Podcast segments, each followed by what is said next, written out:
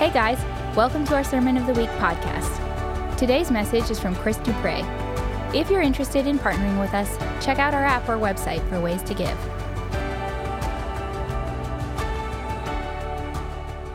Come on, Tom.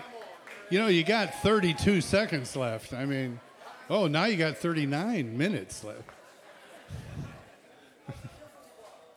Oh, it's a different clock. All right. Am I the 32-second one? That's what I get? It's 32 seconds? All right. Jesus loves you. This I know. Scripture tells me so. Yeah. Poor Jeremy. He's going, okay, how many here are evangelists? And want to go? And you're going, am I a fivefold evangelist? I'm not sure. And so you're sitting there thinking, and he's going, no one wants anyone saved? You know what I'm saying? Poor guy. Don't overthink it. You love Jesus. You want people saved. Raise your hand. Yeah. From somebody that's in the front now and then, feedback is a wonderful thing. You know, it's just, how many love what I just said? What'd you say? I'm sorry. I was checking out Facebook. So last week I talked a little bit about grace. This week, last week I felt like I scratched the surface on one of the most unbelievable truths in Scripture. The aspect of grace is one of the deepest and widest truths that we have, and an understanding of it should change your life. That would be one of those moments that you go, yes. See, there's a big difference about learning more about something and living in something, okay? So learning more about the Godhead, learning more about the truth of forgiveness, learning more about grace is different than living in the truth of grace. So one of the things that Christians do, and there's I wish I remember the study, but it was about the things that Christians know. And it had this list of things, so it just went, the message of Romans, grace, redemption. And the Christian, they were given this little test, and they said, if you know this, rate your knowledge from 1 to 10. So all these believers, because they've been to church, it was a group of within a church, and they did it in different churches, but most people just put like 8, 9, 10. And then they took them aside and says, tell me about this. And what they realize is that people have heard about these things, but they didn't live in these things. So for me, there are things that I know. I've just been around the block long enough. Next year is 50 years in Jesus. I can't believe that. It's just, you know, I was 2 at the time. Wow, that was a really bad response. That was quick, but demeaning at the same time. I feel like I knew more at 21 than I do now. Because I knew, but I didn't live in. I feel like I'm living in more than I know. I hope that makes sense. Because when you're young, you just know everything. I remember how stupid my parents were until I was 30. And I realized how brilliant they had been. I pray that my kids learn that. No, they're there. By the way, I want to say hello to my new friends from the Netherlands. Would you guys stand up? Stand up. Let's give them a big yay. These guys have been in the States for 2 weeks, and they're going back soon. Is that correct? Yeah, going back soon. And they've been all around in New York City and Niagara Falls. And we just want to say thank you for coming by today. Thank you for being a part, and I hope that God has blessed and touched your heart to tell you how much he really cares and loves you. So make sure you say hi to them before they leave and throw money at them, okay?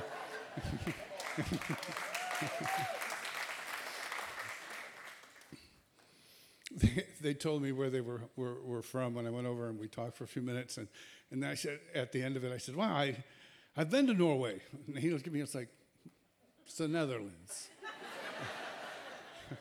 So it was a word that started with N, Norway, the Netherlands. It's the same country, really. It just kind of comes down and then moves over. Okay. I'm sorry. Remember junior high, you had to do all those maps and put the names of the countries in the maps? Yeah. Yeah, they should teach us that when we turn 20 so that we actually have some understanding of our... Okay. Nothing I'm about to speak on today is meant to give you permission to sin. I just want to start out real strong. I'm going to talk about grace, and I'm not giving you permission to sin. Paul in Romans 6, shall we continue in grace that sin may abound? He says that twice in Romans 6. Shall we sin knowing that grace is going to cover us? No. And so what happens is we have this kind of bizarre understanding of getting let off. It's kind of, you know, it's like you do your own taxes and you don't do it well on purpose, and you get back this nice check and you just hope that you don't get audited. And you do that long enough, you think you can get away with it the rest of your life. And someday the audit may come. The same thing is true sometimes when you hear about grace. You think, oh, wow, I can get away with anything. Did you hear what Chris said? How deep and wide it is? It's like, so people have been going to say and talking about that is hyper grace or sometimes referred to as sloppy grace. Now, I want to say right here, I hate those teachings. Oh, Chris, you're giving me permission to sin. Thank you. No, I'm not.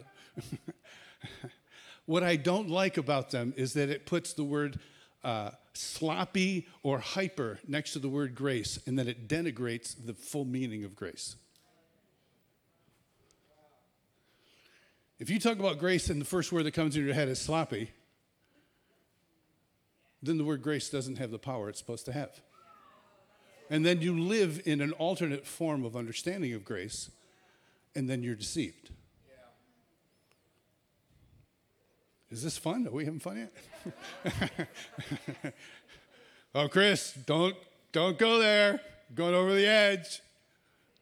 Did I tell you nothing I say gives you permission to sin? I don't call it sloppy grace. I call it sloppy obedience. Sloppy obedience is misunderstanding the purpose of grace. It's not living fully in grace. It's living fully in sloppy disobedience. Oh, I'm having big fun. I can see this. I want to read this. Hypergrace, according to a mainstream Christian news magazine, is a dangerous and unbiblical teaching by proclaiming the unconditional love of God and forgiveness for all. This is the quote from a very reputable and well-known Christian magazine. Hypergrace is a dangerous and unbiblical teaching by proclaiming the unconditional love of God and forgiveness for all. Should I read that again? Wow. They have taken grace too far and made grace unbalanced and radical.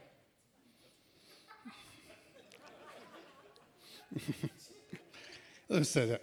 If your understanding of grace is not unbalanced or radical, you don't know grace.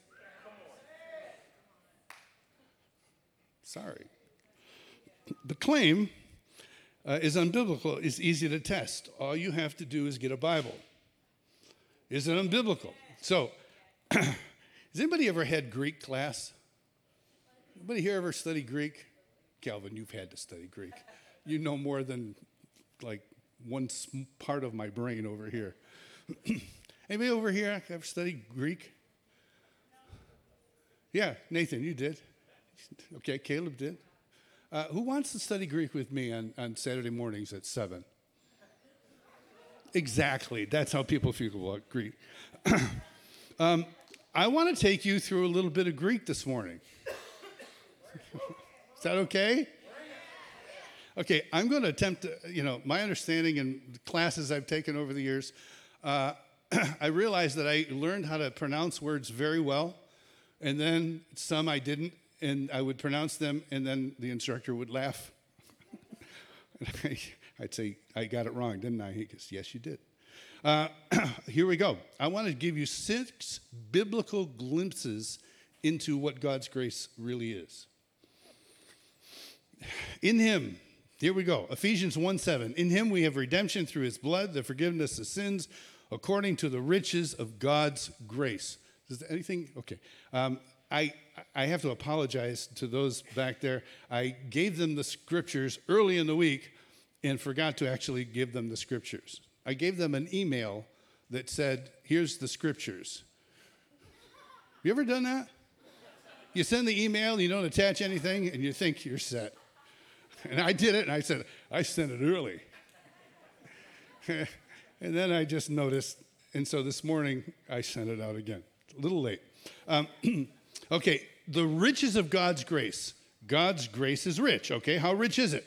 In this verse, the Greek word is P-L-O-U-T-S, Ploutos. It's the same word used to describe the amount of wisdom and knowledge God has. God is as rich in grace as he is in wisdom. So how rich or how wise is God? Is God just a little wise? Or is he completely wise? He's exceedingly wise. So the same word to describe the wisdom of God in Ephesians 1:7 describes the grace of God. He's hyper wise. Okay? He's as wise as can be, and he's as grace-filled as can be. You limit God's grace, you limit his wisdom. Number 2, God raised us up in Christ and seated us with heavenly places, Ephesians 2:6-7. In order that we in the coming ages he might show, ready? In the coming ages he's going to unveil the incomparable riches of his grace expressed through the kindness in Christ. Okay? This translates into the full wealth of his grace, the extraordinary greatness of his grace, and the immeasurable, limitless riches of God's grace. In other words, it can't be compared with anything you know. Therefore, the grace of God is beyond what you know. So when you understand it, you're starting to walk. It's like a creek. You get in the creek and, it's up to your ankles, and then, you go a little further out, and it's up to your calves, and you go a little further out, it's up to your knees, and it's really nice, and it's refreshing, and you're walking in it, and this is great. You're walking in the grace. It's different than going out into a river. Now it's a little deeper, and then suddenly you get into the point where you can't put your feet on the ground anymore, and you're carried in it. One, you're in control of it. The other, you're being carried in it. So the depth of understanding of the grace of God is how far I'm carried in it or how much work I have to do.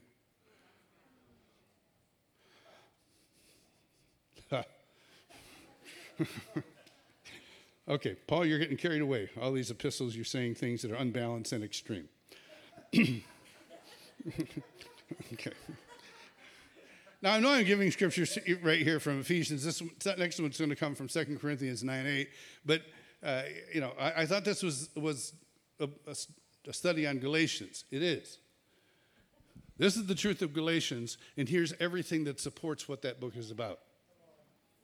That's why Galatians and Romans go hand in hand. When you see Galatians, it is actually walking hand in hand with Romans. It looks a little funny, but that's just how it goes. You didn't get that one. That's okay. And God is able to make all grace abound to you. 2 Corinthians 9:8, abound to you. Perecio, it means overflowing and is in more than you need, and it's the same word to describe what was left of the food when Jesus fed the 5,000. So in other words, how much do we need? Well, we got a little bit of bread and some loaves of bread and some fish. Okay, great. There's 5,000 men. There's women and children. How are we going to tell? Just give me what you've got. Watch what I do with it. This is the abounding grace of God. So we think, okay, this is what we have of God's grace. I can see it and understand it. And then he goes, just give it to me. And now, okay, start feeding everybody. With what? Just start. And then he gets all done, and there's 12 baskets left over. Like, where did this come from? Well, you didn't know about it. You don't know what I do. I abound. The part of God that we don't know is the abounding God. And so we scurry up to get the crumbs when he wants to abound. And this is, he wants to show how he abounds in food.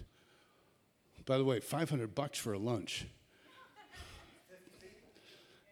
How about just one? Just take me and spend $500 on my lunch. That's abounding. Do you ever have anybody, what was that? Yeah, it's just... It's the same abounding that you know, the disciples, can you imagine being there at the time and you see a few fish and some bread and you go, how did he do that? Right. Look at how much is left over. And it should blow, I mean, it blew their minds. They should all be talking about, how did he do that? Right. We should all be saying, how much more is there? Right. It's so much more. Excess food means excess grace.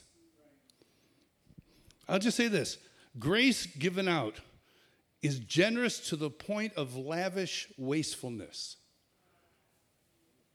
So that when you're done with grace, it slops over the side. And you say, wow, it's wasted. No, it's just God is a God of excess. He gives you excess love. He gives you excess forgiveness. He gives you excess grace. But Chris, if people think that they have all the grace, they're going to sin. Let me start over again. Nothing I'm going to say today gives you permission to sin. What it does, it's the goodness of God that leads us to repentance. So it gives us permission to get back in the game. That's what the enemy wants to do, is to take you out by misunderstanding your theology of God. If you misunderstand the character of God, you stay off the race. You stay out. You don't fulfill what God's put you and given you. Number 4, Romans 5:17. For if by the transgression of one death reigned through one, much more those who receive the abundance of grace and the gift of righteousness will reign in life through one, Jesus Christ, Romans 5:17. Now we get this word abundance, which I said before, of grace, but in this particular case, he adds a prefix to it, which means super. So in other words, it's super abundant. It's not just abundant. Well, the 12 loaves were abundant. Well, then he comes over here and says, it's not just abundant, it's super abundant. I can give you the Greek words, but I just, you don't need me to, you know, speak in tongues, because that's what it's going to sound like. So in other words, it's super abundant. What super is to man is what this word is to abundant. Wow.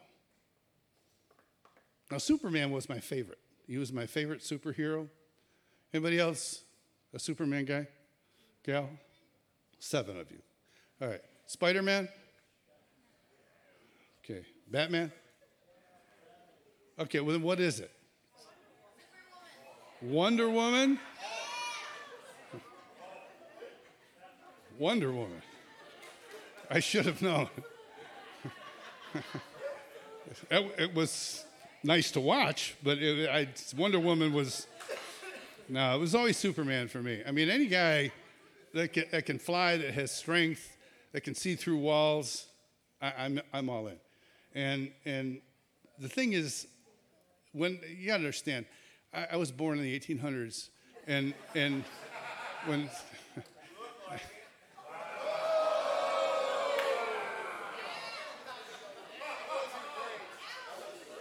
No, but grace is what he'll receive.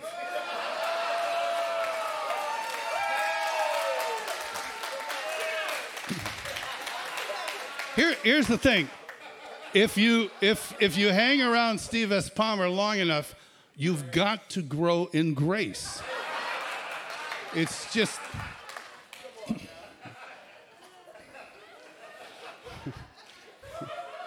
But this is the next one is the one I use in my life with Steve. Romans 5:20 uses the same word as before, super grace, but then adds the prefix H-U-P-E-R. H-U-P-E-R. What do you think that means? Huper. Hyper. That's the biblical word for grace.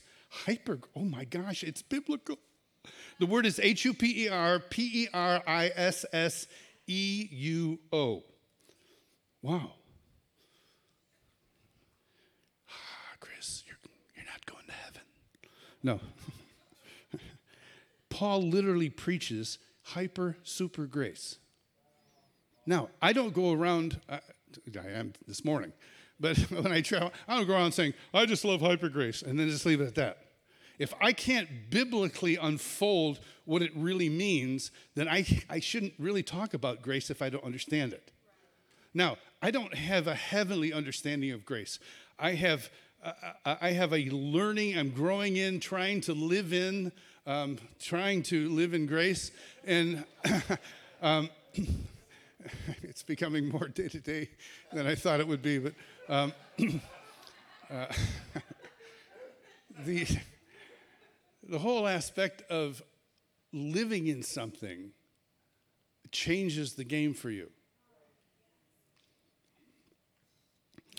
The sixth one, the grace of our God is poured out on me abundantly, 1 Timothy 1:14.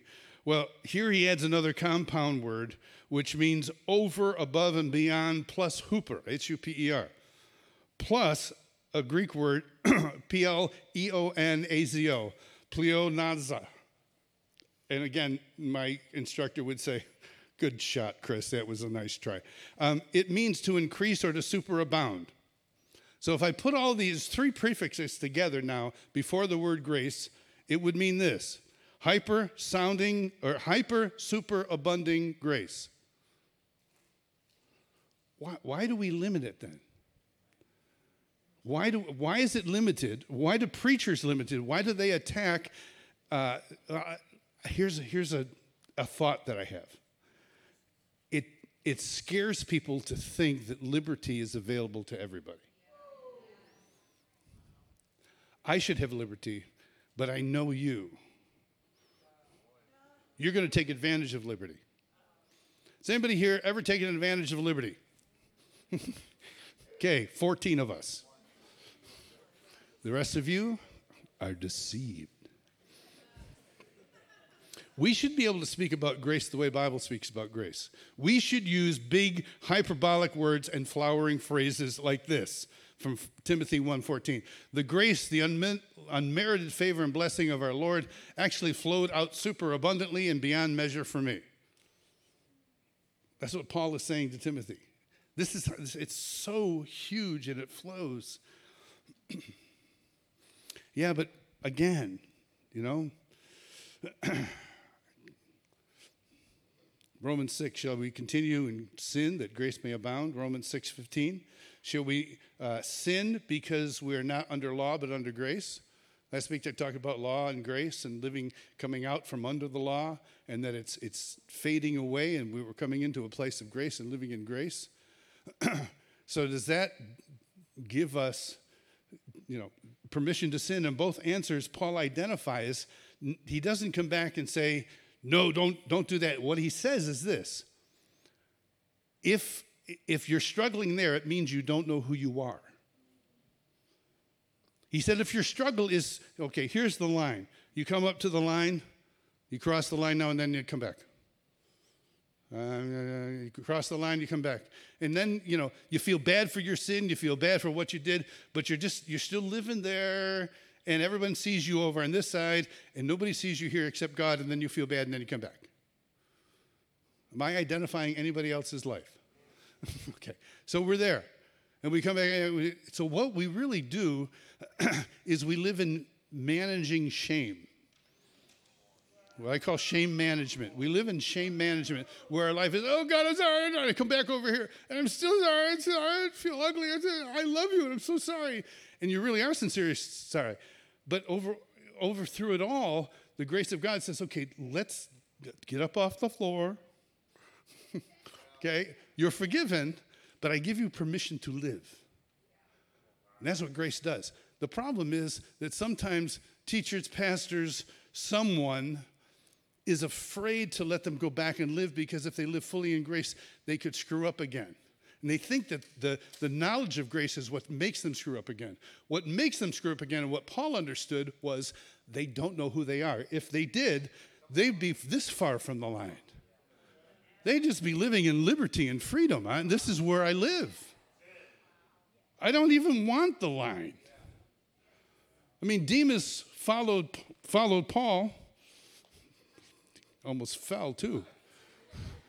Demas, it's his fault. And Paul talks about him as being a fellow comrade. And the next time, it's just like Demas says hi. And the third time is Demas has left me because he loved this present world. And I look at Demas, and I'm going, that's because Demas lived here. Demas just kept crossing and kept coming back because I'm going to take advantage of God's love. And you do that long enough, your heart begins to harden. But that doesn't affect the grace and make it sloppy. It makes your obedience sloppy, and it tells me you don't know who you are in Christ. I'm hidden with Christ in God. I'm just a wretched sinner saved by grace. No. I'm a saint. I'm a full saint. I'm a son. You're a son. You're a daughter. And the thing is about adoption, if you've ever, I had friends that were adopted, and in Israel at the time, adoption there is the same as the United States is present day. What just went down? My water? Okay. Oh, Paul, thanks. You can carry my water anytime.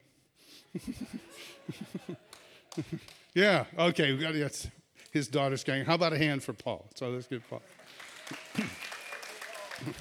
Now she's all embarrassed. Going, I can't believe that he heard me. The thing about adoption is, if my son or daughter messes up in life and comes at me and does something, and I can write my kids out of my inheritance. We're adopted into God's family. According to the U.S., and if you adopt a child, you cannot remove them from their inheritance. It's illegal. It can't be done. I had a friend who was adopted, and he used to just tell me that all the time. I can't be written out of the will. He was so happy. He ended up getting adopted by some well-to-do parents. He goes, I'm going to get money. And he was saying that as a joke, but what he really was doing is saying, because he is a Bible teacher, what he was saying was, once you're in, you're in. You can't be written out. Well, if I think that I can, then I try to do things on my own. After a while, I'm on my own. I'm living by my own grace and my own whatever, and you live close enough here, and you live dangerously. But if you know who you are, and that's what Paul is trying to say, your sons and daughters. He tells them right there in Romans 6, your sons and daughters. You're living in sonship. Sonship lives back here, away from the line. It doesn't mess up. And then when we do, we don't live in shame. We come back because God's grace is super abundant and hyper. I love that. One of the things that I think I shared this once under the tent, but everybody ever remember the Ed Sullivan Show? Okay, some of them remember the name. How many remember actually watching the Ed Sullivan Show? Okay, the Beatles, February 9th, 1964. Not that I care, but that was their first time, and everybody was on there. The Animals. I know, silly names, huh? But the Ed Sullivan Show, they would have that, like, they'd have a dancing bear from Russia on the Ed Sullivan Show. Remember the dancing bear? Remember the guy with the plates? Okay, those that don't know, this guy came out, and there's all these sticks in the air, and he'd put a plate on the top of the stick, and he'd spin it, and then he'd keep going, and he'd spin all these plates. He'd keep all the plates spinning. That was his act. And some would fall to the ground, but his job was to spin, all these plates. And how he kept him balanced. Sometimes it was amazing. And so I looked at that, and balancing all the plates in your life is hard work. It takes a full-time job to balance all the plates in your life, to balance all the attitudes you have towards people. When I come to get the resources of my life, I don't want God to balance love to me. I'll love you here, but I will balance it out with disgust and hate. Okay? But we didn't ever talk about balancing love. Okay? Okay, what I'm over here, obedience. Okay? Should I just be mostly obedient? How about faithfulness? Okay? I'm faithful to my wife 90% of the time. Well, no. Don't balance faithfulness. Give yourself 100%. Okay? Same thing, hope. Okay? I'm going to balance hope. I'm going to be hopeful, and then other times I'm going to be disgustingly so hopeless and depressed. Because I don't want to balance hope and be one of those people like, oh, he's always so hopeful. I'm going to give them what they want. I'll be hopeful, and then I'll be depressed. Because they want to see depression from me every now and then, just to know that I'm human. And then we come to grace. Oh, grace, this is what we need balance. And this is what's preached. We balance grace. You need to be balanced, Chris, in your life. Really. If I took that, and this is what I did out there, put a cup or a bottle of water on my head and tried to walk. When you try to walk and to stay balanced, all your energy is going to the wrong place. Wow, you're telling me not to be a balanced person? No. I'm telling you, don't be a balanced receiver. Get all of grace. Don't think it should come to you in sections and segments. God wants to abundantly, super, hyperly give you grace and understanding. The revelation of God is not the balanced grace of God. It's the full, overflowing grace of God. If we have something different, Paul talks about in Galatians in chapter 1, don't be deceived. They're giving you another gospel. A gospel that gives less of what God has to give is another gospel. Thomas Jefferson said, I'd rather be exposed to the inconvenience attending to too much of something, especially liberty, than to attending to too small a degree of it. What he's saying is this: I'd rather put up with the fact of the fullness of what it means to have liberty in our country than to have the legalistic aspects of society pull me back to something that seems to be more convenient in a smaller life.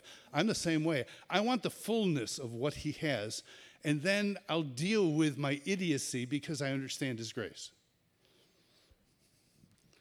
Again, nothing I say is to say, go out and sin and prove the grace of God.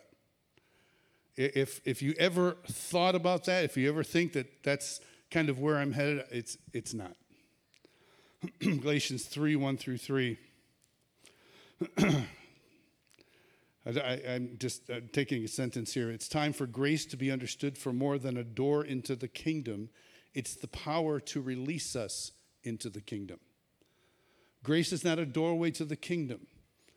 Grace is the invitation to get everything God has for you within the kingdom past the door. See, grace is more than just, being forgiven and invited back. Grace is, there are many expressions of grace. Grace of acceptance. By the way, God gave you grace to have revelation to say yes to him. Prevenient grace is the kind of grace that says, by the way, you need Jesus. You didn't come that on your own. You came because the grace of God came to you and convinced your mind and your heart that you need something more than yourself. That's one expression of grace. Another one is the call on your life. Ephesians 4:7. Grace is given to according to the measure of the gift of God to you. So it's the grace for your call or the grace to live in the way that you're living. You look at other people's lives, you go, I can't believe they're doing that. I think about that. I love Steve's my buddy, and we joke around a lot. But I for his connection with children, I go, that's a grace to do that, okay? We had this guy back in Kansas City years ago, Marty, Pastor Marty. He was the children's pastor. And all the pastors, we'd have a monthly meeting with all the pastors. He would always come in, bounding in, and goes, I have the greatest job. And I'm looking at him going, wow, he really believes that. And one day he says, Chris, come in on a Sunday and join me. So I did. I don't understand the grace of God that's on his life. It is a grace that, you don't have it. I mean, seriously, are there people in your life you're looking at and going, how do they do what they do? Because I can't imagine doing that every day of the week, and that being my responsibility. Then there's a grace in situations, the grace to endure a situation. My daughter Katie was driving, and she got picked up one time. I think there was something in the license plate or something was going on. She was driving a friend's car, and a cop picked her up, followed her back, and had her follow him, and then actually pulled over, had the friend drive the car, and had Katie get in the car handcuffed. This is like a license plate thing. Took her in, booked her, put her in a cell for a little while, and she got out. I was really unhappy because she was a single gal, maybe 20, 21, something like that. And I, daddy rage came through. I did not ask for the grace of God then. I asked for what was in David that killed the lion and the bear is really what I asked for. That's another kind of grace. It's the grace to kill and get away with it. That was a joke. I can see some of you going, oh. So it all got taken care of, but they didn't expunge it from her record. So she got picked up for another violation of, I don't know, car wasn't inspected, whatever. Cop came by her, turned around and followed her, took her over, and then she pulled over and goes, I don't understand why I'm getting stopped. And he goes, well, your license plate or your sticker, whatever it was, this is in Kansas City. He says, by the way, we you need to come with me. And she got her out of the car, and he put handcuffs on her behind her back. Did the same thing again because it wasn't taken on record. I said, what'd you do? Because I wanted to kill, but you don't do that. I have family that were deputy sheriffs, and so I know how to act in front of a policeman. I have great respect. I love him. But at this particular time, this isn't right. What'd you do? She goes, I just sensed the grace of God. It was totally okay, and I knew it was going to be all right, and I'd be out. So something came over. Well, it didn't come over her. It filled out from within her of the grace of God in her life. So we have grace for situations. People are going through something, and we ourselves saying, I can't believe they're going through that horrible situation. But then the grace of God is on them. Grace is everywhere we look. He's available all the time.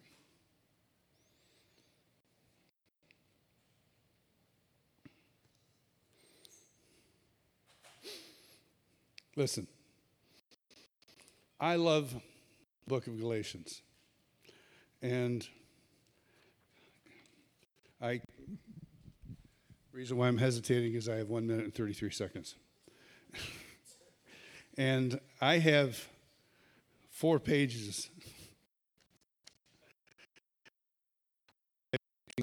that I have no time to get into. But let me end with this. None of you are going to be perfect from now and the day you die. I mean, you can give it a shot. I knew a guy a year ago who said, I've been sinless and perfect for 3 months. I said, really? God bless you. That's what he actually told me.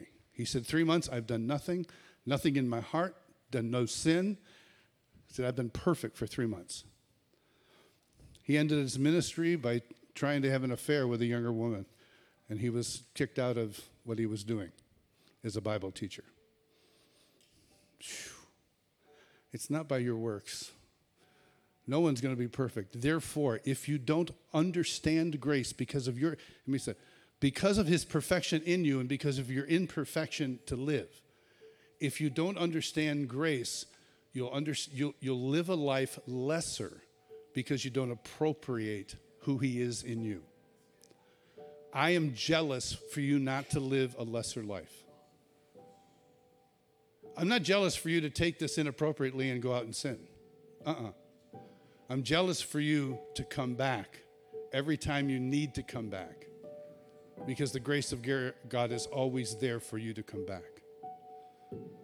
It's the Father in Luke 15. I preached it all the time. Nathan's preached it a bunch.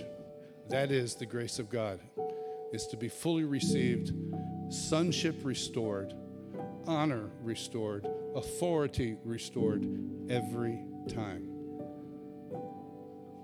Is grace sloppy? No. I have people around me now and they say, I hate these hyper-grace teachings. And I keep my mouth shut because they don't understand that actually biblically it is. It's hyper, it's beyond, it abounds, it's above all, it's exceeding to the point of wastefulness. He lets his grace slip over the side because it's filled. You're filled. Just close your eyes for a second. Lord, I don't want these to be empty words. They are made not empty by the power of your Spirit working in us and through us. And so I ask by the power of your Spirit that you would come. You would illuminate that which is of you, your personality, your understanding, your character of grace, that we would have a fuller and deeper and richer understanding of it, to live in the fullness of it, so that we can live in the fullness of who you made us. We need you to understand you. In Jesus' name, amen. Thanks for checking out our Sermon of the Week. If you have questions or would like to get connected, download our app or visit us at providencecommunity.org.